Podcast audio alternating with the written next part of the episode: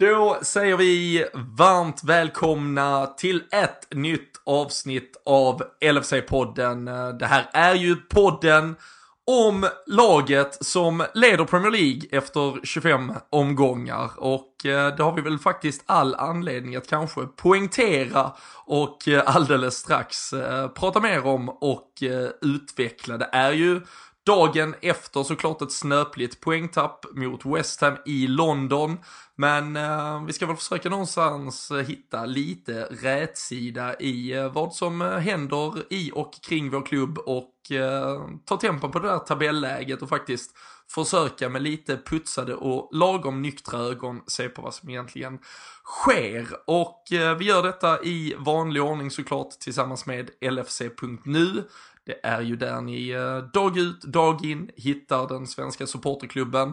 Och eh, vi uppmanar såklart alla att eh, joina den värmen, skaffa ett medlemskap och eh, ja, ta del av allt kul som händer där. Eh, det är ju matnyttig eh, rapportering i artikelform eh, ständigt och jämt egentligen. Och där finns ju numera också månadsmagasinet Livet med Liverpool som kommer i tv-form där ni ser ja, bland annat mig och Jocke Lundberg. Första avsnittet hade premiär för någon vecka sedan och snart är det dags igen här framåt slutet av februari. Och Eh, ju fler medlemmar, ju mer roligt kan såklart supporterklubben hitta på och ge tillbaka till er där hemma. Men eh, idag ska jag få, eh, precis som förra veckan, otroligt fint sällskap i form av Daniel Forsell och så ska vi som sagt ta ett eh, rejält omtag om eh, Liverpools situation så här den 5 februari.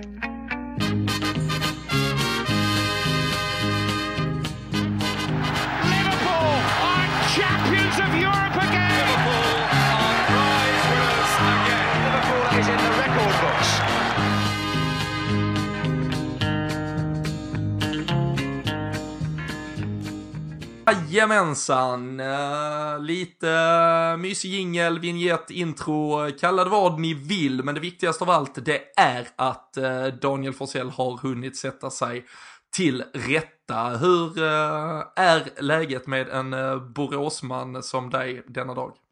Nej, men det är väl eh, fantastiskt som, eh, som sig bör, tycker jag, om man har hunnit lägga den eh, kanske värsta besvikelsen bakom sig sen gårdagen. Det är ju alltid, det är alltid nyttigt att man får en liten sån här, eh, precis som, som du pratade om i introt här, eh, som förra veckan satt vi ju här, och att man får en dag på sig och behärskar sig lite innan man, innan man drar igång och, och poddar och analyserar. Och, gick väl, eh, var ju en besvikelse igår såklart, men gick väl ganska fort över tyckte jag till att, att se det på, med de här lite nyktrare ögonen. Och man blir liksom lite sån här, eh, jag blir lite besviken nästan, vi kommer ju komma in på det mer, men när man liksom, eh, det, det går ju fort i flödena idag på Facebook, Instagram och, och Twitter framförallt då, där man liksom läser allt ifrån att det det är kört och vi kan lägga ner klubben i stort sett. Och då, eh, då har jag väl eh, hunnit samla mig lite efter det också och fått ett, eh, ett bättre läge idag. Så, sett. så hur är det i, i Malmö då? Ja men det är bra och eh, håller ju med dig helt och hållet. Nu är det ju såklart inget vi vill göra till en vana men eh, vi satt ju här för drygt en vecka sedan och också eh, pratade om en, en 1-1 match. vi ska behöva ta oss igenom det en gång till. Men eh, samtidigt så satt vi ju inför inspelningen här och konstaterade att vi av alla människor, jag kanske framförallt, eh, ska vi ju utveckla lite längre fram, känner någonstans att vi kanske måste ta på oss den eh, positiva ledartröjan. Och eh, det är ju kanske inte den man har eh, klämt flest bergsetapper med genom, genom åren. Men, men det är ju någonstans så otroligt, alltså det pratas så mycket nu från då negativa fans om att det är så väldigt typiskt Liverpool att göra si eller så.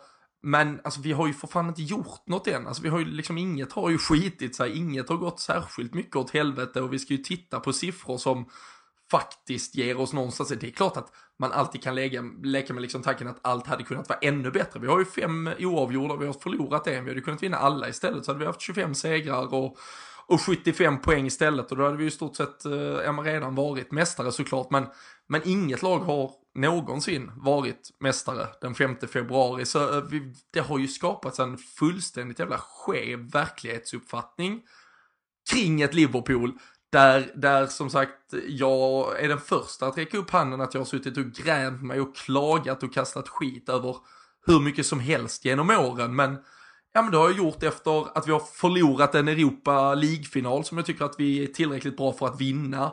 Eller att vi har missat chansen att komma fyra, vilket jag tycker att Liverpool alltid ska göra. Men, men att sitta och liksom ge upp säsongen, som sagt, återigen, alltså den 5 februari när vi leder ligan med tre poäng det för mig, alltså det, det är för mig helt sinnessjukt faktiskt. Ja, det är en lite ny situation som vi sitter i och jag tycker att man märker eh, det det. Det känns som att det är den här besvikelsen som, som ligger kvar från eh, lite svunna tider, eller vad vi får hoppas är svunna tider i alla fall. Med, eh, ja, som du är inne på, när vi kanske hade lite högre mål än vad laget faktiskt klarade av. Jag tror inte att någon, alltså det är klart att man på förhand hoppades att vi skulle kämpa i toppen och, och kunna vinna ligan. Men om någon hade sagt liksom att eh, ja, men i, i början på februari så kommer ni leda med tre poäng. Då hade ingen snackat om att antagligen har vi ändå spelat skit och bottlat bort hela säsongen. Eh, där när vi ändå leder. Det, så det är liksom helt det är orimliga proportioner som, som tas tycker jag efter de här två matcherna. Framförallt är det ju nu Leicester och West Ham här. Sen förstår jag å andra sidan också, för man sitter ju och är lika jäkla frustrerad själv medan matchen pågår. Så jag förstår absolut de som liksom känner så. Men för mig tog det kanske igår en, en eh, halvtimme eller någonting när man har kylt sig lite. Vi har ju absolut ingen toppeninsats eh, ändå. Det kanske är det som är mer oroande. Det kommer vi komma in på. Men det är ändå liksom så att vi leder ligan. City har också visat att det absolut inte finns några enkla matcher. Och och någonstans så, så får man känna, tycker jag i alla fall, att man kan vara hur kritisk som helst mot vissa spelares prestationer. Och, och det är jag också den första att erkänna att jag kan vara jäkligt fort, även om, om eh, de eh, löser det under en match eller senare. Men just det här helhetsbilden på vart Liverpool Football Club faktiskt är, den, den är helt skev om man tror att eh, vi gör en Liverpool inom citationstecken som många väljer att kalla det. Alltså att man, att man ja, att det skiter sig helt enkelt. Sen, sen kanske det skiter sig i, i maj, liksom, men då skiter det sig då. Och det har, inte, det har inte gjort det nu. Så är det. Och jag tycker väl aldrig att det liksom har varit våran liga att vinna från början, om man säger så. Utan det City till exempel och är ju så otroligt starka, både som klubb och lag och hela hela kringspelet eh, omkring dem. Liksom, så att de, eh, det är deras liga att förlora snarare. Och vi har bara gjort en så jäkla bra höst som har satt oss i ett underbart läge. Och då får man fasen passa på att njuta lite av det tycker jag. Nu eh, låter det som att man skäller ut hela, hela supporterskaran här och så är det ju absolut inte. Utan de som, de som känner igen sig i det vi säger, de ska givetvis inte ta åt sig av någon sån kritik. Och det är absolut inte liksom bara, man följer ju supportrar från hela världen liksom på, på Twitter till exempel. Men det är ju där främst man ser det här att, att det blir en helt eh, alltså orimlig reaktion på ett poängtapp borta mot West Ham som man redan på förhand vet är en ganska tuff match. Mm. Då, då känner jag liksom att det, det, finns absolut saker att oroa sig för i vårt spel. Eh, kanske lite, eh, som vi kommer komma in på, varför, varför vi helt plötsligt har en massa spelare skadade trots att vi typ inte spelar några matcher. Men det är liksom inte ligan som är, är körd i alla fall. Så, så mycket kan vi kan podden konstatera här i alla fall. Och det, det får alla lyfta med sig här nu. För att man måste nog kunna njuta lite av en sån här position. Och det, det är liksom skillnaden på att kämpa i toppen, lite som vi spelade Champions League ända fram till finalen förra året. Alltså det, det är den skillnaden kontra att kämpa om topp 4. Då, då är det en sån sak att då kan man förvänta sig liksom att vi hela tiden ska ska kunna göra tillräckligt för att nå dit. Men jag tror att eh, nu kommer liksom varje match ha en helt annan dignitet än vad vi är vana vid. Hade vi legat sexa så hade vi tyckt att ett poängtapp mot West Ham var helt värdelöst. Men, men man hade släppt det ganska snabbt för att ja, ja, det finns nya chanser att ta sig upp mot topp 4. Men eh, klart att det blir extra tufft när man eh, kanske tappar i toppen, tycker vissa då. Men samtidigt så eh,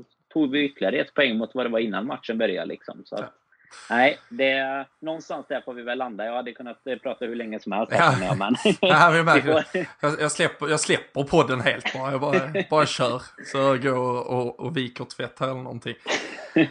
Och, jag, och jag ska ju inte liksom eh, komma in och, och, och upprepa och liksom låta som en repig skiva i sammanhanget. Men, men för, jag kan också ha förståelse för att det då sitter frustrerade fans där ute och lyssnar och som eventuellt tycker att det blir någon form av hyckleri. Uh, när jag vet att jag själv är en sån där som kan ropa så, så jäkla högt kring saker och ting.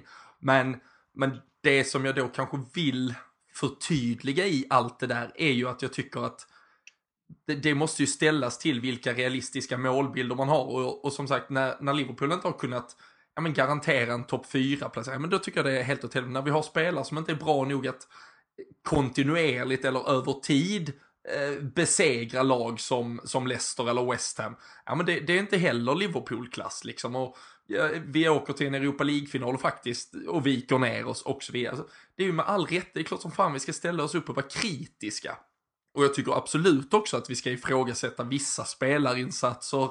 Vi ska ifrågasätta hur det kan vara att vi trots tio dagars vila inför Leicester-matchen Eh, och sen då ytterligare vila, ehm, eller ja, lite extra vila eftersom vi spelar på måndagen här, ja men lyckas få tre nya skador. Alltså det är ju såklart oerhört kritiskt att vi uppenbarligen inte får ihop alla de delarna.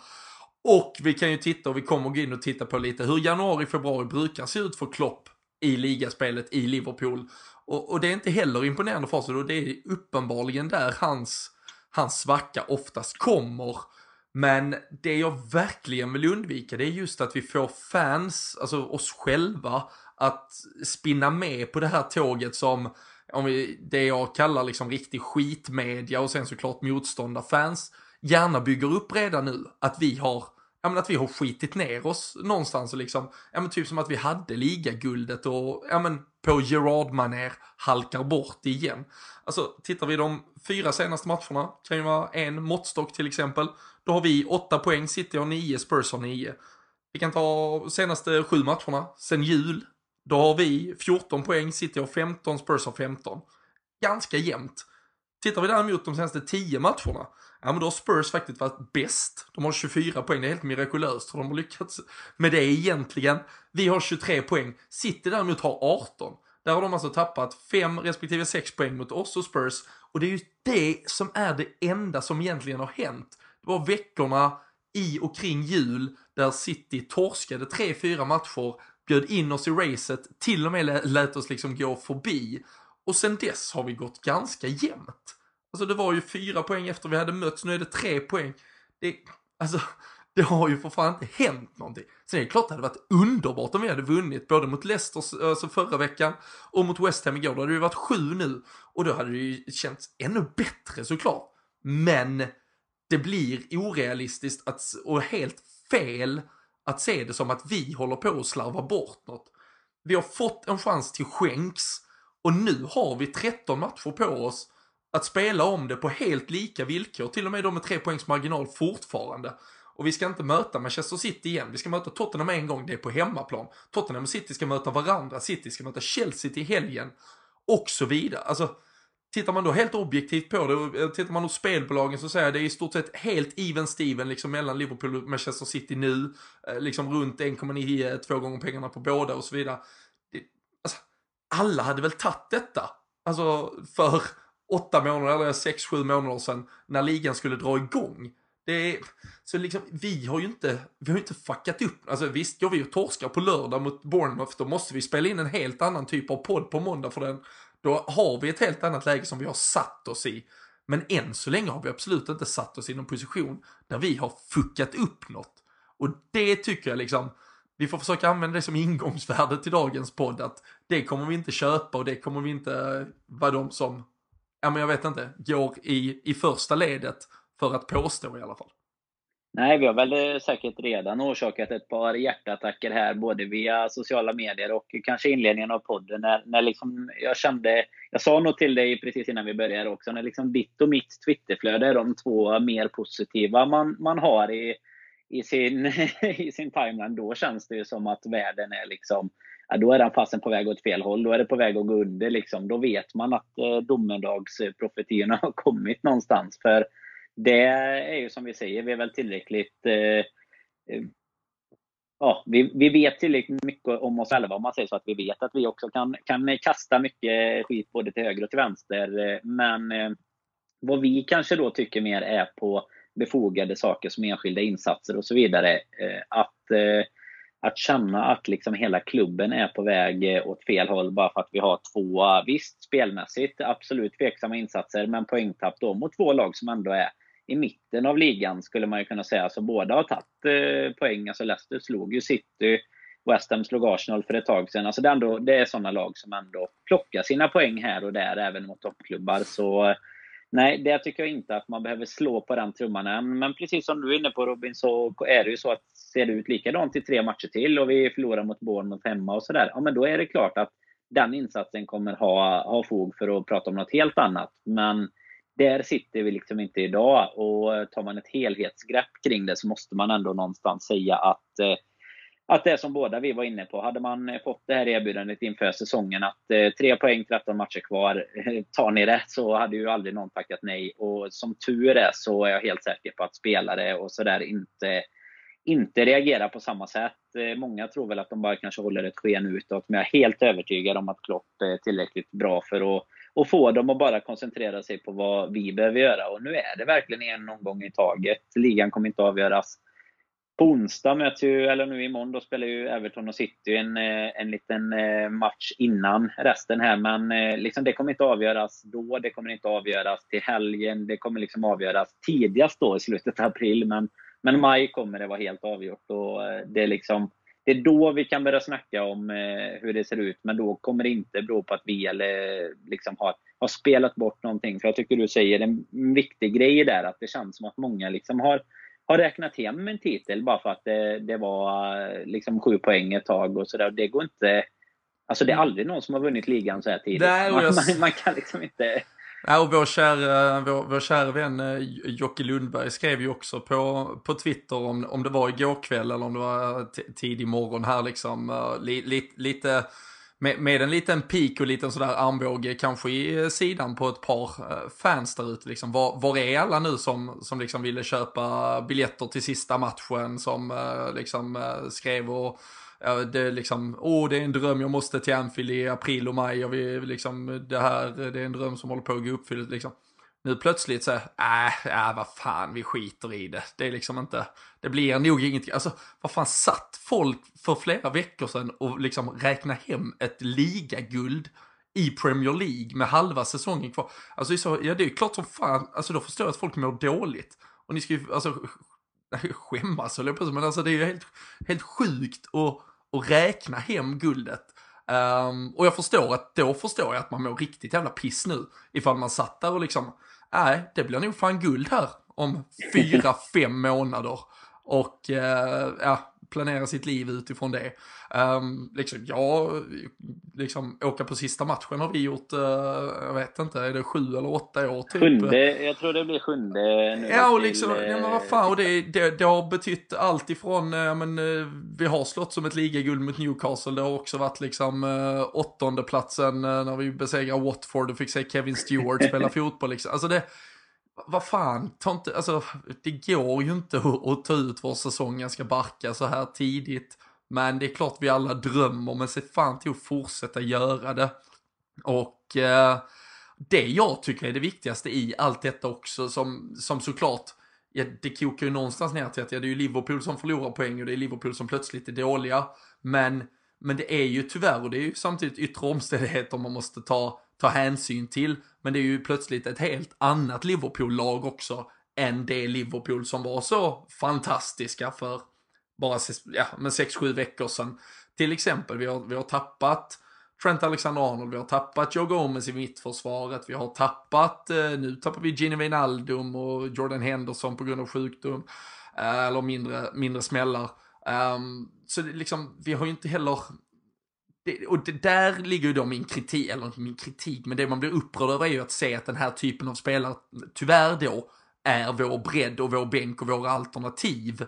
Och det tror jag såklart att folk tar frustrerar sig, men, men om vi skulle ha korrigerat allt det som vi nu står med, um, så hade vi ju behövt liksom värva kanske fyra spelare i januari för att liksom hålla Manchester City-klass.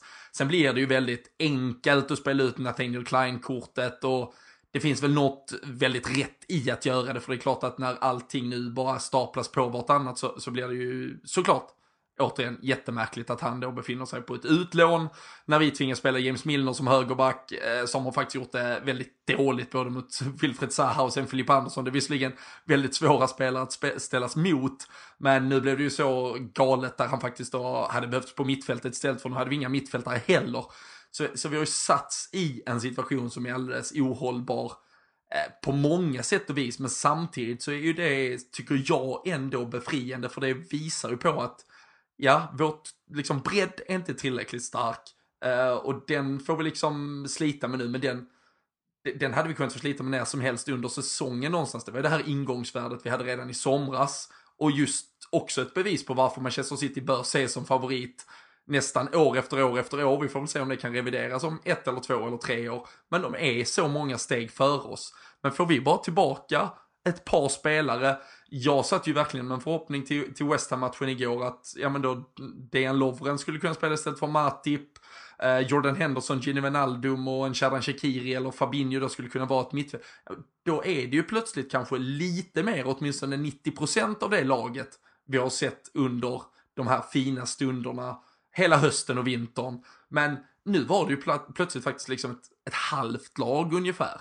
Och då har vi ju såklart inte samma kvalitet som ett Manchester City, men, men det finns ju inte något, liksom, det är ju inte, ja men, om du förstår mig i det hela, liksom, det är ju inte samma Liverpool-lag som plötsligt är sämre än vad de var tidigare, utan det är ett annat Liverpool-lag bara. Och det får vi ju, ja, någonstans acceptera. Ja, men så kommer det ju vara ända fram till den dagen man har den bredden att man kan liksom få en bättre spelare, eller inte bättre såklart, men en lika bra eller, eller nästan till likvärdig spelare på varje position. Och det är klart att det är långt därifrån. Vi har utvecklat den, eh, den biten väldigt mycket. Att våra, våra liksom ordinarie spelare under de här åren då vi kämpade för en fjärde plats och kanske kom eh, femma, sexa, sjua. De eh, sitter ju idag snarare kanske på bänken. Nu var Lalana från start igår och vi fick slänga in en Origi, liksom, men det är ändå spelare som innan, eh, inte Origi just kanske, men Lalana var ju ändå liksom tongivande i stort sett eh, i början när, när Klopp kom där. Och han har väl haft sina bättre dagar också såklart. Men vi har liksom utvecklats så pass långt, men vi är ju, ju vi är långt ifrån att vara en sån här Alltså att vi har två, tre alternativ på varje position där vi kommer kunna kasta runt beroende på motstånd eller eh, ja, skador eller den typen. Då. Men Nej, någonstans eh, nu innan vi går in på liksom mer matchen i sig och så, så får man väl bara säga att eh, hoppas att folk kan ta till sig det och liksom fortsätta drömma och hoppas och tro. Liksom, för det måste ju någonstans vara därför. Jag tycker också det är skit eh, psykiskt knäckande varje match. Liksom man sitter 90 minuter. Men någonstans måste det i alla fall mellan matcherna och innan och, och sådär måste ju tron och viljan och allt finnas där. För annars är det ju annars är det bara en pina att hålla på ett fotbollslag. Det måste ju någonstans finnas en eh, en glädje i det hela också som man ändå kan lyfta med sig och njuta av att man leder med tre poäng och bara skita i vad alla motståndarfans säger. United kan snacka om sin solskärm, men de är fortfarande inte särskilt nära oss i tabellen och, och liksom det är bara, nej, bara försöka slippa och gunga in i deras gung och bara njuta av eh, det så länge det varar i alla fall. Sen, eh, sen kanske det skiter sig till slut, men då, då tar vi det då helt enkelt. Ja, och liksom, som sagt, alltså det är ju, alltså, det är väl ändå exakt det här vi sitter och ber om liksom inför Vi vill ju varje att varje säsong. match ska betyda någonting. Ja. Man vill, alltså det, är man, det älskar man ju någonstans samtidigt som man hatar det. Men det är ju klart att det är jävligt mycket roligare att titta på matchen igår än om vi hade haft en, en match mellan eh, åttondeplacerade Liverpool och tolvan West Ham. Liksom. Det hade ju varit eh, riktigt sömnpiller. Ja, och så eh, nio snarare. poäng upp till fjärdeplatsen och så är det kanske Ja. blir det Europa League och det hoppas vi helst inte för vi vill inte möta Karabach liksom. Så det Det är... bara Jocke Lundberg som vill åka på de Ja, bortamatcherna. ja, fy fan. Fy fan. Så eh, nej, eh, som sagt, eh, 25 matcher spelade, vi har 62 poäng, det är tre mer än City eh, just nu. De har som sagt eh, hängmatch, eh, eller en, vad ska jag kalla det, en tidig hängmatch, den är ju flyttad från då eh, deras ligacup cupfinalshelg eh, helt enkelt. Ehm, så det är mot Everton, så de kommer faktiskt till Liverpool. Det är match på Goodison och eh, det är ju ett Everton som det börjar se prekärt ut för. De eh, ligger nia nu, men ja, det, vi pratar en poäng ner till ett, ett West Ham på tolfte plats som visar, åtminstone igår, lite gryende form, även om man såklart kan uh, ifrågasätta vår insats där också där på uh, London Stadium. Men uh, Everton, uh, det är väl dags för, för lillebror att, att göra en tjänst helt enkelt. Ja, jag förväntar mig ingenting, så, så kan vi säga. Men det hade ju varit, det, det hade varit fint. Man minns ju den matchen, 2-3 var det va, på Goodison. Då var väl 13-14 som mm. de mötte. Så man, de hade en, man hade en liten känsla av att de gav upp. Ja, de hade kunnat få med sig mer. Och jag, nej, jag säger som, som Klopp, vi får göra vad vi kan i, i våra matcher och inte lita på att de andra ska hjälpa oss helt enkelt. Nej. Nej, som sagt, och, uh, vi, ja, uh, Everton på Goodison kan ju Uh, på sina bästa dagar explodera. Alltså vill de så kan de ju, alltså nu låter det som de bara kan ta ett, om de vill det kan de inte. Men alltså de, de på en bra dag så ska de ju absolut kunna ta en pinne eh, hemma mot City. Det tror jag. Och det ska Men... ju sägas att det lär vara ett City som behöver rotera lite med tanke på att de mm. har Chelsea på söndag. En, eh, vi kan ju tänka oss att till exempel en Gabriel Jesus spelar istället för en Agüero till exempel kanske. Och eh, mm. Sané vilades mot Arsenal, kommer säkert in istället för en så. Vi, ni hör vilken kvalitet såklart vi pratar om. Men eh, det är trots allt ett lag som kanske roteras lite i alla fall. Um, nu griper vi halmstrån men uh, vi får se. Och det, det är ju exakt så, alltså det är ju det, alltså jag ju, sitter ju liksom, jag har till och med gjort mina dumma jävla Excel-ark där man sitter och följer med i vem som möter vem och hur det kan gå och så vidare. Och det, alltså, och det var senast var 13-14 man hade den känslan. Uh, det är klart som fan man hoppas på att det går bättre än vad det gjorde den gången. Men uh, helvete vad skoj det är att vara med i det där racet i alla fall. Precis som uh, Europa-äventyret senast. Alltså, man mådde ju för fan inte bra när vi åkte till returmötet på Etihad. Man mådde inte bra när vi skulle spela retur i Rom. Men vilken jävla resa det är och det är väl det är någonstans vi vill ha även denna våren. Ja, men det får man ju fasen inte glömma. Det, jag tror att vi var inne på det någon gång runt jul där med, när, när det såg fint ut. Liksom. Men man får inte glömma att resan är en stor del av det. För jag menar, ska man bara fira om vi väl vinner någonting, då, då missar man ju hela, eller liksom hela den här biten, uppbyggnaden och, och kanske de stora momenten under säsongen också. Jag, jag skulle väl säga att de är väl eh, är väl kanske lika stora ibland som hela, hela destinationen. Liksom. För jag menar, att, och vara, vara på plats på någon match när det gäller så här mycket eller att, att vara på Champions League-matcher när det gäller så mycket. Alltså det är klart att det är, det är en stor del av det hela som man eh, går miste om om man sitter och, och liksom eh, river sig i håret, eller vad man brukar kalla det, i, i tecknade filmer, när de river loss håret så. Man, man känner liksom att man eh, är förbannad för att vi kunde haft sju poäng istället för tre eh, i en topp. Det, det, kommer aldrig, det kommer faktiskt aldrig funka så. Jag menar, då borde ju Citys fans verkligen eh, sitta och vara förbannade. För det är ju som du var inne på där, tittar man på en lite längre period så är det faktiskt de som har förluster både mot Pallas, Leicester och Newcastle egentligen mm. sen, sen jul. Då, så att det är ju, och med det laget då, med de förutsättningarna. Så att eh, nej, då tycker jag att man får eh, vända sig någon annanstans egentligen. Det, det känns lite konstigt att sitta och vara på den positiva sidan. Men men ja, nu får vi, ändå att man... Nu får vi fan, nu får vi, fan vi får fan uh, sätta oss och titta på lite uh, matchsekvenser från, uh, från igår för att bli lite upprörda i alla fall. Det kanske blir en storm mot oss nu, men jag tror ändå att de flesta kan känna igen sig i det här. Att det, det är någonstans jävligt roligt, även om man var jättefrustrerad igår, så är det roligt att att det hela tiden gäller någonting, man bara väntar på nästa match. Jag, jag kan redan nu säga att vi kommer vinna på lördag, det hör ni i tipset lite senare här med. Så det, positiviteten finns kvar i alla fall, det tycker jag. Så är det. Vi, uh, hade, hade, vi, hade vi orkat vara tekniskt uh, tillräckligt kunniga så hade vi klippt in när uh, Tommy Svensson läser den där Den mätta dagen med mål och mening i vår färd. Men det är vägen som är mödan värd. Det, behövdes ingen, det behövdes ingen inläsare där, det var den, den, den, den bjuder vi på, gärna.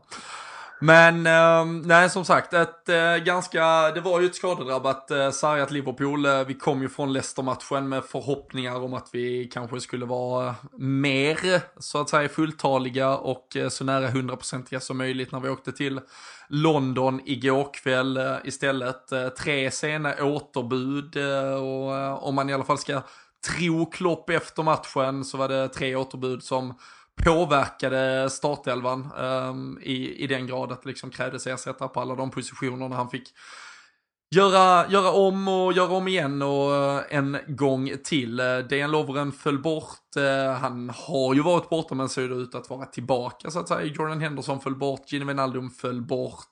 Um, det betyder väl åtminstone då en Joel Mattip som fick förnyat förtroende i mittförsvaret och framförallt då ett väldigt nykomponerat eh, mittfält eh, där man kanske kan tänka sig att eh, Klopps eh, föredragna alternativ eh, trots allt hade varit Fabinho, Jordan Henderson och Gini Wijnaldum kanske.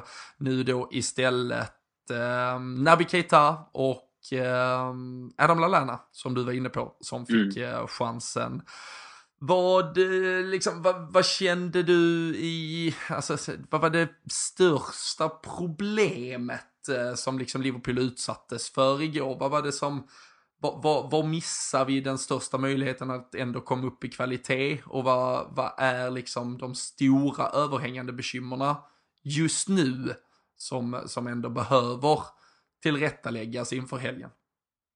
Det som jag tyckte igår framförallt, och det, det mesta kan man väl nästan applicera liksom eh, bara kontroll eh, via, eh, vad säger man, copy-paste i eh, Leicester-matchen också. Det är väl egentligen att jag tycker inte att vi kommer upp i, i något tempo. Eh, vi låter egentligen, trots att vi har mycket boll, låter vi West Ham egentligen eh, bestämma hur vi ska spela genom att de får falla ner i sina positioner på ett disciplinerat sätt. Vi är extremt, det var nog mer igår tycker jag, slarviga i passningsspelet. Eh, och en känga tycker jag, som den som man märker att de flesta tyckte inte presterade främst i första halvlek, då, det var ju Naby Keita. Eh, mycket bolltapp, eh, jobbade inte hem när han väl tappade bollen, gjorde att Mané fick jobba nästan mer på hans position än vad han själv gjorde. Och jag tycker väl att det är på mittfältet framförallt igår som vi som vi tappar det mesta. Alltså vi, vi spelar alltså slarvigt och spelar fel mycket och sen tycker jag att vi är extremt dåliga i positionsspelet i försvaret. Det var kanske den största chocken så sett, eh, även om det nu lite då med Milner och, och Matip som eh, inte är helt ordinarie i den där backlinjen. Men eh, Alltså både de här frisparksvarianterna där de egentligen hade lekstuga med oss flera, det var väl mm. tre gånger under ganska kort tid och sen varje gång nästan som de kom upp så känns det som att vi hade ett rätt dåligt understöd hemåt och vi å andra sidan när vi skulle anfalla då var de liksom 8-9 man på rätt sida ganska snabbt. Så att det känns som att vi inte riktigt utnyttjar de styrkorna som vi vi egentligen vet att vi har när vi tar oss framåt. Och vi, vi har ju ofta varit bättre när vi liksom låter ett lag komma upp lite och, och spela. Inte just bara på kontring, men lite snabbare spel eller omställningsspel istället för att bara försöka stå och bygga upp. Jag tycker inte riktigt att vi utnyttjar på nytt eh, Robertson hade i och för sig ganska många perioder som han var, var relativt svag tycker jag. Men det var också väldigt ofta han kom upp på sin kant och inte får någon boll. Alltså vi, det känns som att vi ofta försöker med de här svåra grejerna, så funkar det inte och sen blir det istället verkligen bara säkerhetsspel. Mm. Eh, det, är väl, det är väl många saker, men det är de sakerna jag tycker eh, påverkade mest igår. Då. Ja, nej, nej men jag tycker uh, du, du sätter ju, ju, ju fingret på, på många saker här som uh, vi, vi kan konstatera är alltså, problem just nu som såklart måste åtgärdas eh, delvis med att förhoppningsvis eh, spelare kommer tillbaka vilket gör att vi kan göra konkreta förändringar men, men också där, där vi som lag såklart måste, måste höja eh, våra insatser och där vi måste kanske från Klopps sida se över liksom en viss del av taktisk balans och, och, hur han verkligen vill liksom approacha vissa situationer. Det blir ju tydligt att eh, West Ham utnyttjar såklart eh, vår avsaknad av en högerback. Eh, nu har de ju, de hade ju skador på till exempel en Arnautovic och egentligen kreativiteten framåt så var det ju bara Filip Andersson som är liksom en ja, men den typen av juvel de kan utnyttja i de situationerna. Men satte ju honom väldigt, väldigt mycket till att liksom pulverisera James Milner. Som då dessutom har Joel Matip innanför sig.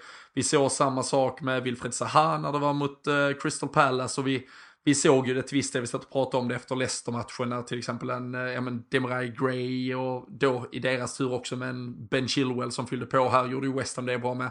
Aaron Cresswell också, så det blev ju en en, de, de lyckas ju att liksom, eh, ja, men, mm, kapitalisera på, eh, på den kanten som, som då blir ett svaghetstecken och, och utropstecken. Men sen så är det ju också pojklagsfotboll, alltså vi har ju varit väldigt bra på att ställa en väldigt hög linje på fasta situationer, försvarat oss med liksom, ja men extrem tydlighet och satt offsidefälla på offsidefälla i stort sett. Men här hade ju Pellegrini haft eh, liksom Bielsa scout på, på Melwood och fullständigt liksom sänkte hela vårt positionsspel i försvaret på fasta situationer för de utnyttjar ju det gång på gång på gång på gång och eh, kom, kom i löpningar eh, på första som, ja, Antonio löper ju igenom på första stolpen så att säga en brolinare och trycker dit den och sen har de ju en där Uh, Chicharito till exempel kommer loss helt ensam på, på bortre och där måste vi ju såklart täcka liksom löpvägarna för det är ju inget, alltså det här, de tar ju andra löpet så att säga så att de är inte på väg in i några offsidefällor här överhuvudtaget.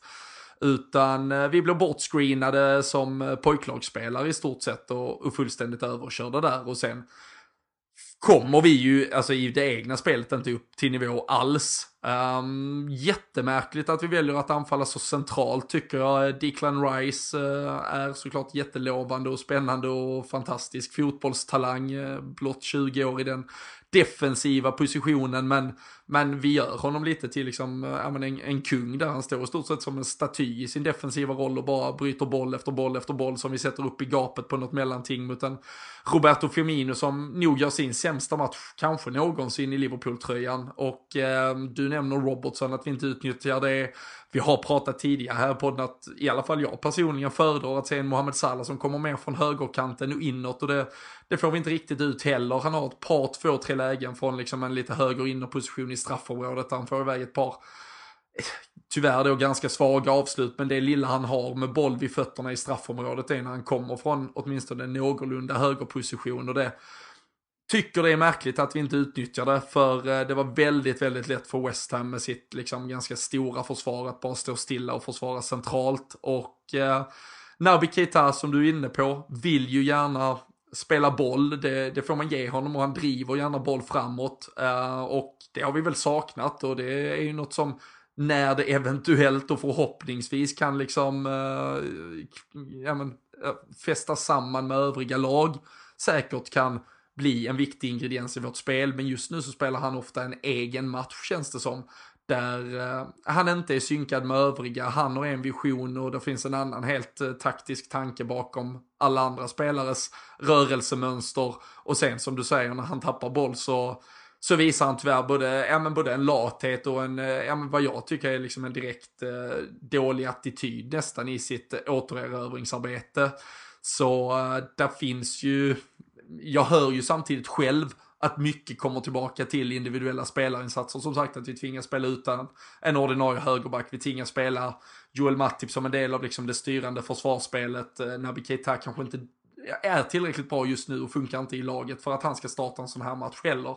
Så ehm, jag vet inte, förhoppningsvis är ju lösningarna närmare än vad de kanske känns att kunna vara. Om vi får tillbaka en Trent Alexander-Arnold, vi får in en Dejan Lovren och vi får en Gino Wijnaldum till exempel på ett mittfält. Absolut. Jag tror att det här pressspelet som du är inne på med Keita, som jag också nämnde, att hans, att hans hemjobb inte är särskilt bra. Så det är också en stor ingrediens som, som liksom inte syns i det här sprudlande anfallsspelet som vi har haft innan, eh, som faktiskt är väldigt bidragande. Där man liksom är på som en eh, bålgeting så fort man tappar bollen. För tar man tillbaks den då och de liksom har börjat att flytta upp West Ham i detta fallet, då kan vi utnyttja Mané och Salah, Firmino framåt också såklart, eh, i ett lite typ av omställningsspel.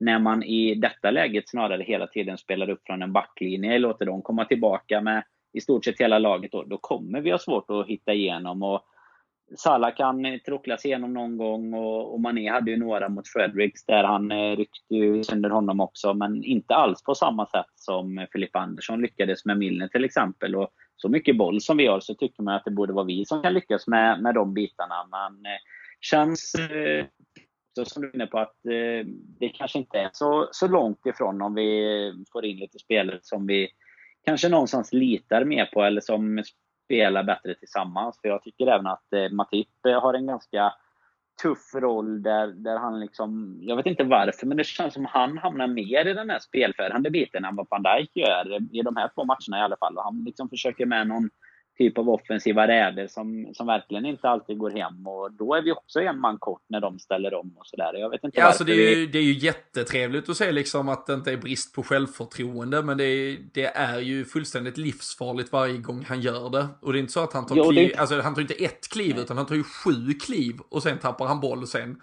är han ju tyvärr inte liksom tillräckligt snabb tillbaka. Nej, men precis. Alltså, han hänger ju med kanske. Han, alltså, även om han lägger en eh, passning så försöker han hänga med upp på ett väggspel eller någonting. Och det är liksom inte han som ska göra det känns det bara som. Det är inte, inte hans eh, position att ta i detta Liverpool. Att eh, han ska vara någon spelförande mittback som går upp i, i offensiven eh, heller liksom. Nej, och sen eh, det du är ju inne på, alltså det här med att eh, alltså skapa, sätta sig själv i positionen att få lite, alltså kontring på kontringen, eh, så att säga, som jag tycker Gini Wijnaldum är, ja, men mm. kanske bäst i, bäst i ligan på och otroligt underskattad i det spelet. Att alltså vi, vi är ju så pass spelförande i liksom 90% av matcherna att vi får ju ofta inte liksom egen, alltså vi kan ju inte skapa ett kontringsläge genom att eh, vi har varit så tillbakapressade. Alltså det är klart att vi har ett par sådana då och då, men många kontringslägen kommer ju av att vi ja, men kanske något, något litet slarv, ett, liksom motståndaren får lite vittring, ställer upp sitt lag tre meter, men pang så har vi vunnit tillbaka den och då kan vi sätta bollen.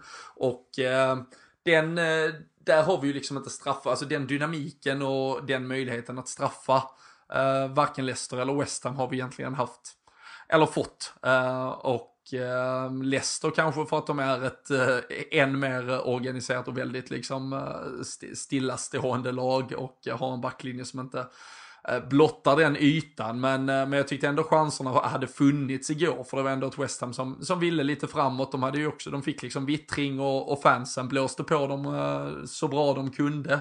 Och eh, hade vi då kunnat vinna tillbaka lite mer boll och sen hade vi behövt människor för det är ett par lägen där vi vinner boll men där vi inte liksom sätter upp den med tillräckligt bra fart och speed och kvalitet utan eh, ja, men istället så så bryts det ner och i stort sett får vi liksom själv en kontring på oss igen så att säga. Um, så um, igår var väl kanske ändå den svagaste insatsen skulle jag säga. Så det är svårt att West Ham gör ett par saker bra, individuell prestation i Filippa Andersson, en eh, Declan Rice tycker jag då som står väldigt bra och liksom ändå styr spelet, men jag tycker att han får styra det lite för lätt. Det här tyckte jag nog ändå var den matchen där vi ja, men var som sämst kanske på hela säsongen. Uh, delar du den åsikten eller vad? Ja, men det, ju, det, kan jag nog hålla med om. Alltså, det finns ju en del insatser där vi har vunnit och absolut inte spelat bra också. Men det är klart att de är enklare att, att glömma för att man ändå tar med sig sina poäng. Jag vet Huddersfield borta var det väl och även Brighton hemma i början på säsongen var ju ingen mm. höjdarinsats av oss. Liksom. Men, men det är klart att när man kommer från matchen med en känsla av att vi jag tycker ändå att det känns som att vi var närmare på att förlora den här pinnen än att vi skulle ta tre igår. Alltså de har ju de frisparkarna som du nämner där med Chicharito och eh, ja, målet såklart och Antonio. De har ju Declan Rice som är framme och nickar helt ja. igen. De har två skott eh, ganska tidigt i matchen som eh, sniker vänsterstolpen precis. Eh, så att det känns som att de ändå någonstans skapade mer än vad vi gjorde, även om vi givetvis också får lägen. Vi får ju ett mål till skänks, det ju, kan ju inte någon säga något om heller. Så, såklart, det är ingen som tror att vi tycker att, eh, att domaren gjorde en bra insats på det målet heller, linjeman som liksom missar vet, vet en meter. vet du vad som är så skönt med det Danne, med det målet? Nej. Det är att vi har antagit en väldigt casual attityd till domarfel i den här podden under denna säsongen. så vi behöver inte be, sitta här och be om ursäkt. För vi vet att det här kommer gå plus minus noll. Till slut. Så är det faktiskt. Så därför så tar vi det. Uh... Därför tar vi gärna den med oss.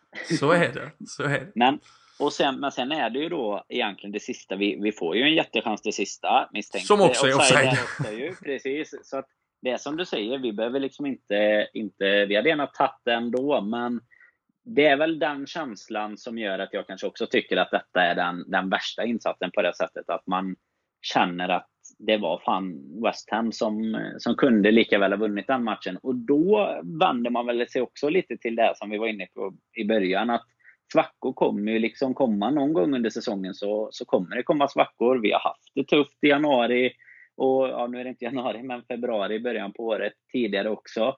Eh, och det är klart att kan man ändå lyckas plocka någon pinne i de här matcherna när man inte kommer upp i, i sin bästa nivå. Som, som jag var inne på i början, alltså West Ham borta är ju ingen enkel match heller som man bara går och, och plockar hem eh, så, även om man givetvis kanske behöver göra det för att och kunna vinna ett ligaguld i slutändan. Men eh, kan man ändå lyckas inte förlora den här typen av matcher så, så kan det ändå vara de här poängen som i slutändan väger över till ens fördel också. För det är klart att ja, tre kryss eh, istället för tre förluster, så annars hade vi varit på, på samma poäng kanske som, som City då, eller till och med om vi hade förlorat mot, mot dem eh, när de hade straff på Anfield. Alltså det är så mycket om och om och om, så någonstans får man väl ändå eh, ta med sig att, att det blev en pinne med kanske en, en så här pass eh, skiten insats, tycker jag. Ja.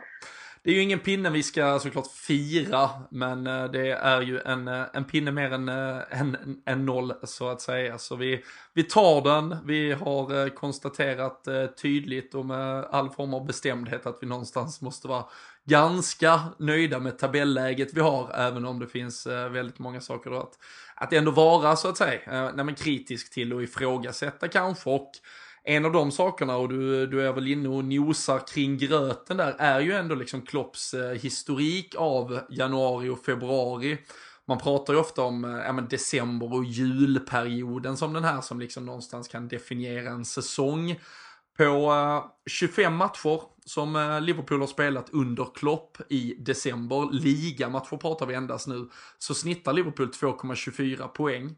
På 26 matcher i januari och februari däremot så snittar vi 1,46 poäng. Det är alltså 0,8 sämre, nästan en poäng mindre vi tar i januari och februari. Och nu står vi där även med väldigt mycket skador, små skavanker, vad det verkar. Vi får väl hoppas att det liksom inte blir något mer brutalt. Vi har pratat om att det är en trupp som kanske inte riktigt liksom räcker till. Um, är det någonstans liksom, ska, ska man bara acceptera att det är lite så här, ja men det är priset vi får betala över en säsong att vi är Liverpool, vi är inte Manchester City, vi måste någonstans vila, vi måste någonstans nästan gå på knäna för att vi inte riktigt räcker till och att vi då försöker kanske göra rycket lite i december men att vi får betala för det sen.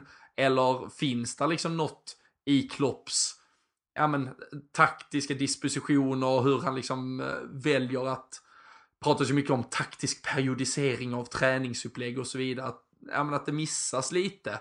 Att eh, bränna för mycket krut och sen inte vara beredd eh, när, när det startar om igen efter årsskiftet.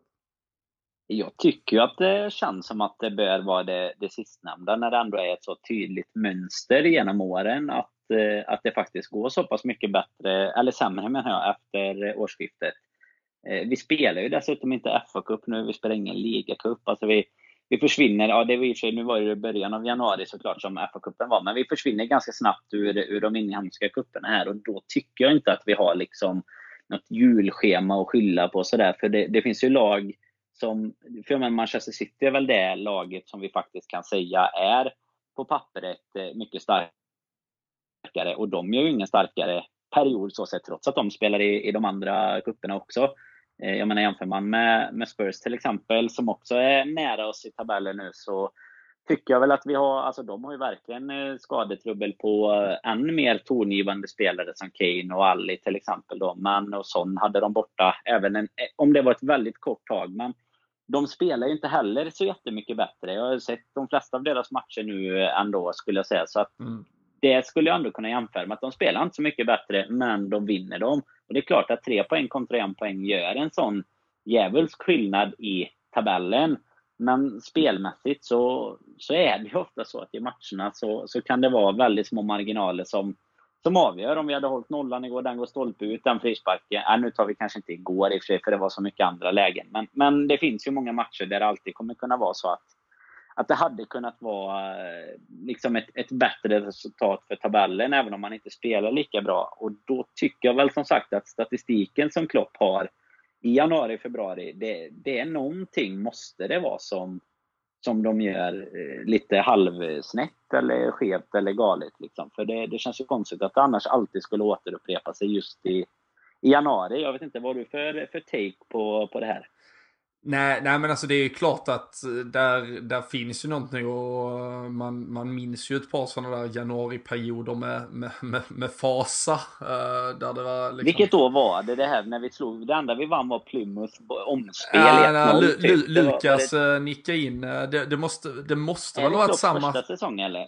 Är det första? Det måste väl ha varit samma säsong som vi spelade ligacup, åkte ut mot Southampton i semifinal i dubbel möte. Eh, så det måste ju varit eh, hans andra säsong väl? Eh, för första gick vi ju till final.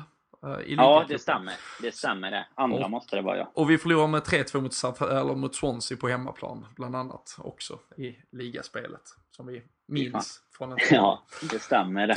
Trevlig upplevelse. Uh, nej men alltså vi, jag tycker man ser lite, och nu, nu kommer ju Tottenham kanske lite undan här. Alltså, men då, för då, alltså jag tycker ändå att vi kan likställas till viss del med Spurs. Uh, sen ska Spurs faktiskt ha beröm för att de gör det med en ännu mindre budget. Men tittar vi spelare för spelare utöver att vi kanske har en viss, uh, alltså om vi ska kalla det en lite större, större bredd av spetskvalitet. Så tycker jag ändå liksom bredden på truppen i övrigt är någorlunda likvärdig. Och där kan man ju säga, alltså Tottenham har sen årsskiftet. Eh, de förlorade ju faktiskt liksom, toppmatchen de hade där mot Manchester United. Annars har de haft turen kan man väl ändå säga. De har mött Cardiff och Fulham borta. Det är ju ligans, eh, ja, två av ligans tre sämsta lag i alla fall. Och sen så har de haft Watford och Newcastle på hemmaplan och tre av fyra matcher där är liksom i stort sett eh, segrar i 90 minuten. Eh, och det är ju klart att visst, det är poäng som räknas eh, at the end of the day. Men, men när folk sitter, för att då återkoppla till liksom vårt, vårt första ämne här eh, i dagens podd som var liksom att vi skulle hålla på och bottla någonting eh, och att folk då pratar om att ja, men Spurs däremot de går som tåget, att nej det gör de ju fan inte, alltså de går fan på knäna ska man säga, men sen har de tagit sina poäng eh, och det är ju väldigt fint. Och där saknar vi väl och det tycker jag man kan återkomma till liksom en viss om det ska vara en vinnarmentalitet, om det är liksom en jäk, jäkligt enkel taktisk eh, analys så att man saknar lite jävlar anamma och lite press i boxen och så vidare. Och det är ju kanske inte det som har varit det återkommande problemet, men det är väl det jag tittar på och ser i alla fall i dagens Liverpool när, när det då inte riktigt vill sig att man, man hade velat se lite, lite mer ja, men, attityd, lite mer pannben kring det. det jag tycker att vi rullar på lite för länge i samma invanda mönster. Och eh, jag tror att Klopp också, han står lite inför den här problematiken varje period, alltså, eller i den här perioden varje år. Att ja, men plötsligt så blir det med lite andra spelare, det krävs lite annan taktisk approach och han har ett otroligt liksom högt register och liksom hans högsta nivå eh, i liksom matchcoaching och uttagning och liksom eh, approach till en match. Det, det är liksom, ja men det, det, det är perfektion många gånger uh, när han får liksom fila från scratch. Men vi ser ju ibland att det famlas lite när, när det inte riktigt vill sig och att då med ett par spelare som inte ja, men som inte fullgivet hänger sig eh, taktiken så, så finns det en risk att liksom korthuset någonstans faller. För att han går ju inte att ändra sig och plötsligt spelar plan B med en helt annan liksom, attityd till matchen. Utan vi försöker spela någorlunda samma. Men när vi inte har spelarna till det så går det inte riktigt. Medan kanske ett eh, Spurs, ja då slänger man in en Jorente och så lyfter man bara långt och så försöker man bronka sig till poängen i två månader. Men då har vi varken truppen eller uppenbarligen eh, tanken att göra. Så det är väl en kombination, um, känner jag någonstans i att vi, vi är inte breda nog truppmässigt att kanske orka efter december att hålla samma tempo. Uh, och ska vi vara det så måste vi kanske göra lite förändringar i den taktiska approachen. Vilket Klopp nog aldrig kommer att vilja göra och då får vi nog acceptera att vi kommer ha ett par dippar ibland när liksom spelarmaterialet inte är hundraprocentigt som vi ställer ut på banan.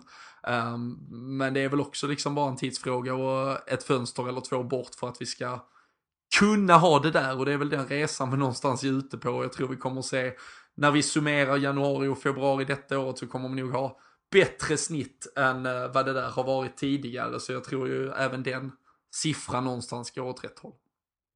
Går man bara in på just själva matcherna för sig, tycker jag, matchcoachningen, så saknar jag ju den här eh, riktiga slutforceringen. Den här som eh, Manchester United på sin absolut största storhetstid var, var så jäkla duktiga på. Nu, nu är ju vi kanske inte riktigt det laget idag. Vi vinner liksom inte, prenumererar inte på titlarna så sett. Men eh, jag tyckte att mot City där på Etihad, då låg vi i sig under. Men det var en typisk sån match där, vi, där liksom man bara släppte allt. Bara skicka upp van Dijk, långa bollar, bara allt kunde hända. En liten studs här kan räcka. Liksom. Det tycker jag man saknar lite när vi står i typ 88-89 minuten igår och spelar på mittplan. Då, då känner jag att det är fan inte läge att ha tålamod när det är liksom en, två minuter plus stopptid kvar. Jag förstår ju approachen. Man vill inte kanske tappa något baklängesmål eller någon risk för det i det heller. Men lite den här ja, du kallar det jävlar anamma, man kan väl säga desperationen ja. liksom efter att faktiskt få,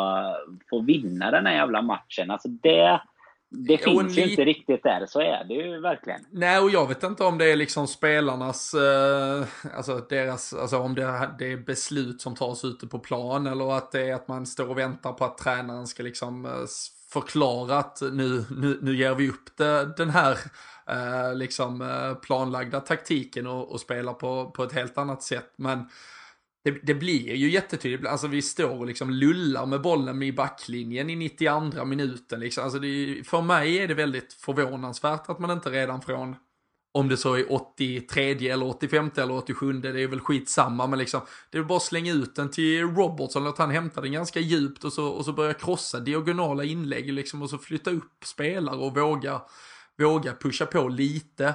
Um, sen är det säkert också en, en jävligt svår fråga just igår ifall den ena poängen kanske ändå är, är värd så pass mycket att man inte vill blotta det bakåt. Men Um, jag tycker absolut att vi bör få se lite mer desperation ifall nöden kräver det framöver. Men uh, förhoppningsvis så, så ska vi väl inte stå i liknande situationer uh, den, den närmsta tiden åtminstone. Och uh, framförallt inte i helgen när det vankas Bournemouth på Hemmaplan, um, undertecknad höll jag på att kalla mig, men uh, jag åker dit och skriker på gubbarna ifall det behövs i alla fall. Det är det som ehm, krävs nu. Och, nu eh, kallar vi in eh, ja, här. Ja, fan och det har varit mycket mål på Anfield när jag har varit där eh, senast. Nu var det visserligen bara 1-0 seger mot Napoli, men den var ju viktig som sådan och räckte. Annars hade vi fyra mot Cardiff, vi hade fyra mot Brighton, fem mot Roma. Och, ja, det har varit eh, många sådana där fyra fem måls urladdningar. Så jag tänker att vi kanske kan ta en sån eh, till nu till helgen. Eh, det blir ju då dessutom ett Bournemouth som kommer sakna Klein. Han är ju utlånad så han får inte spela.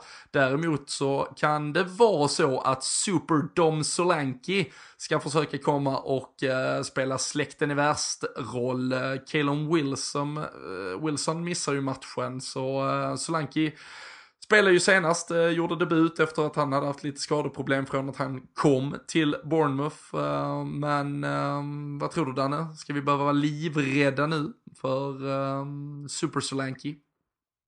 Nej, jag tror fast inte det. Jag tycker att Bournemouth är ett så här angenämt lag för oss att möta. Man minns ju någon match där när vi, när vi tappade totalt och förlorade med 4-3 nere på sydkusten. Men eh, jag tycker annars att Eddie Howe har en sån... Eh, alltså han vill spela fotboll och det tycker jag passar oss så jäkla bra. Han mm. kommer inte åka dit och bara ställa laget på egen planhalva, satsa på 0-0 och någon kontring. Utan eh, jag tycker ofta att man ser mot eh, Bournemouth att vi, vi får spela lite mer vårt spel. Vi tog en väldigt komfortabel seger där nu denna säsongen i, i första mötet. Och det är väl enda oron kanske att Solanke sätter det snygga målet när vi var och kikade på Brighton-matchen då. Han har känslan på Anfield på att ribba mm. in där var det väl. Men nej, jag, jag har väl en känsla av att det kan bli en sån urladdning. Nu kanske man är är lite för positiv. Men bra, eller Bournemouth är ju inget eh, super. Alltså de, de förlorade mot eh, Cardiff nu. Visst, de vann hemma mot Chelsea med 4-0 omgången innan. Så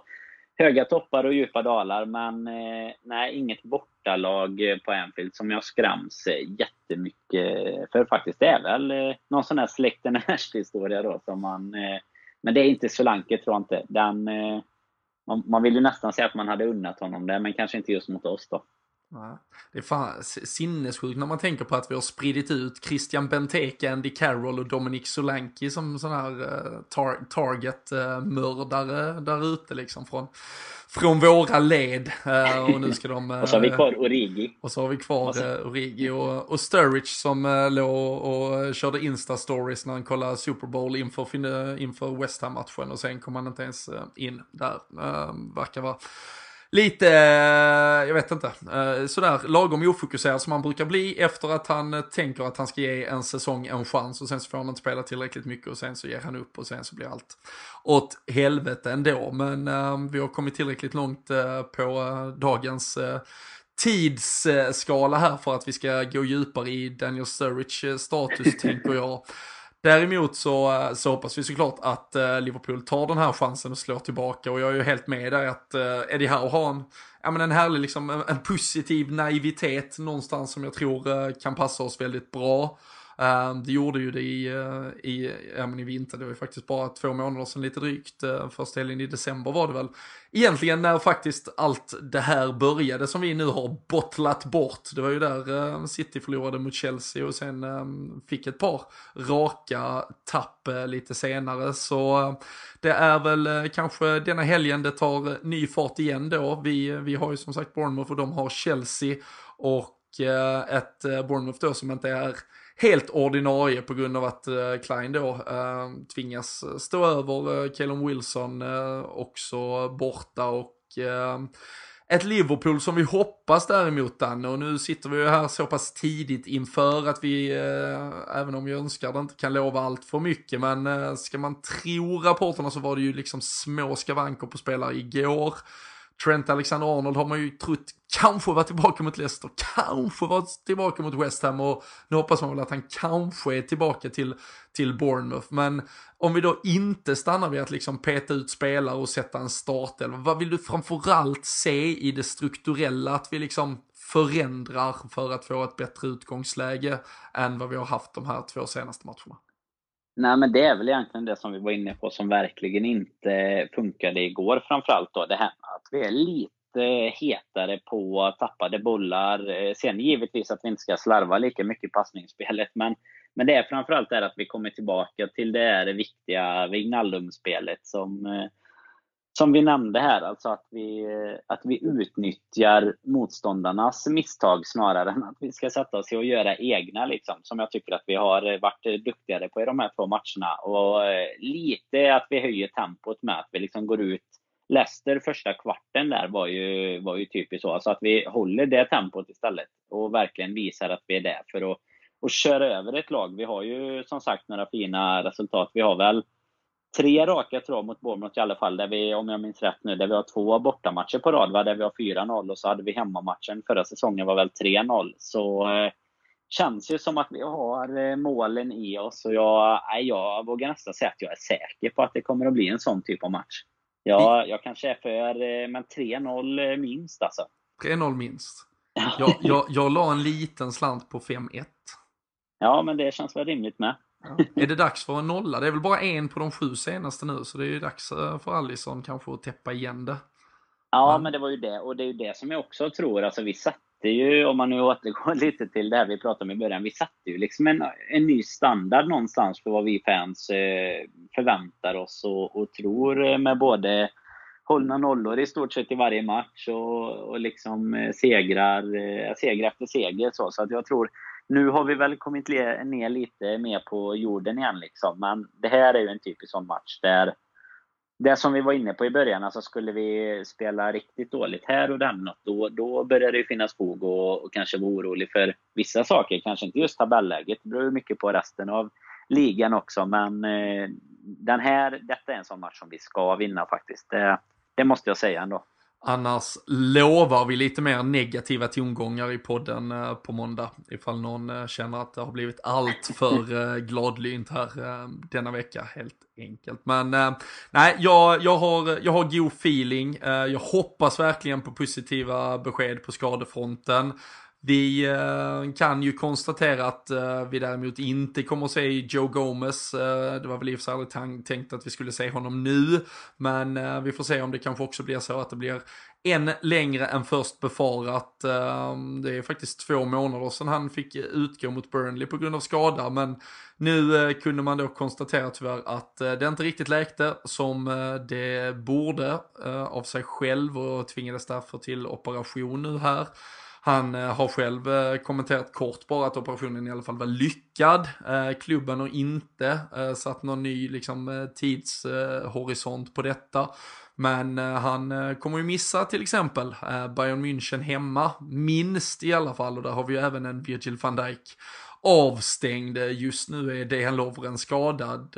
Så ehm, ja, det är ju såklart skadekritiska tider och eh, vi får alla anledning att återkomma till eh, den här skadesituationen. Vi har eh, idag fyllt ett avsnitt med kanske lite mer positivitet än vad ni där hemma kände när ni startade. Vi hoppas att vi fyllde er med lite, ja men om inte glädje så i alla fall tillförsikt till den position vi faktiskt befinner oss i. Det är eh, 13 matcher kvar av Premier League. Vi leder ligan med tre poäng och till helgen möter vi som sagt Bournemouth medan Manchester City eh, både på onsdag då möter Everton och sen till helgen möter Chelsea eh, Tottenham. Ska möta Leicester. Kanske dags för dem också skrälla till det lite Danne. Det är en Premier League-säsong som lever, om inte annat kan vi väl konstatera i alla fall helt enkelt. Absolut. Det är ju som sagt, finns inga enkla matcher och det gäller både City och oss och Spurs då som faktiskt är med i racet igen tyvärr. Så eh, det är väl oss tre nu då i alla fall, även om vi ser City som den största konkurrenten. Och vi, vi hoppas att Everton kan eh, göra jobbet imorgon.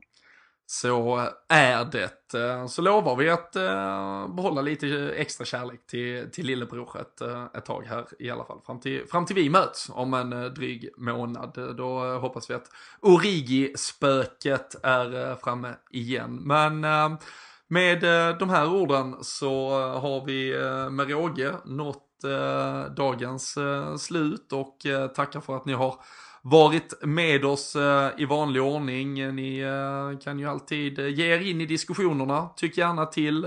Var, det, var det rätt att försöka sätta en lite positivare ton på dagens Liverpool eller eh, är faktiskt allting helt åt helvete? Eh, Ge er in på eh, Twitter föreslagsvis, det är väl där vi har mest, mest livliga diskussioner eller åtminstone är mest aktiva. Så får ni dela med er av era tankar och tycken och framåt helgen så kommer Sam Dodds såklart i samband med matchen att lotta ut eller eh, tävla ut en eh, tröja till någon som eh, vill, eh, vill tippa där hur eh, matchen mot Bournemouth slutar. Ehm, Daniel och Robin är positiva i alla fall och eh, hoppas att ni också kan vara det. Nu tackar vi och så önskar vi er en fortsatt skön vecka.